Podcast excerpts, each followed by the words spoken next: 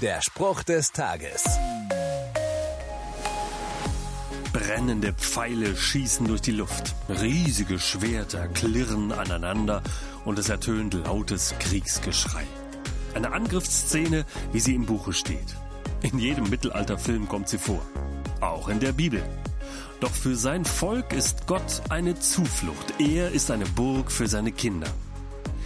Wie gut ist es, bei einem Angriff einen Zufluchtsort zu haben. Eine sichere Burg, die vor den Feinden schützt.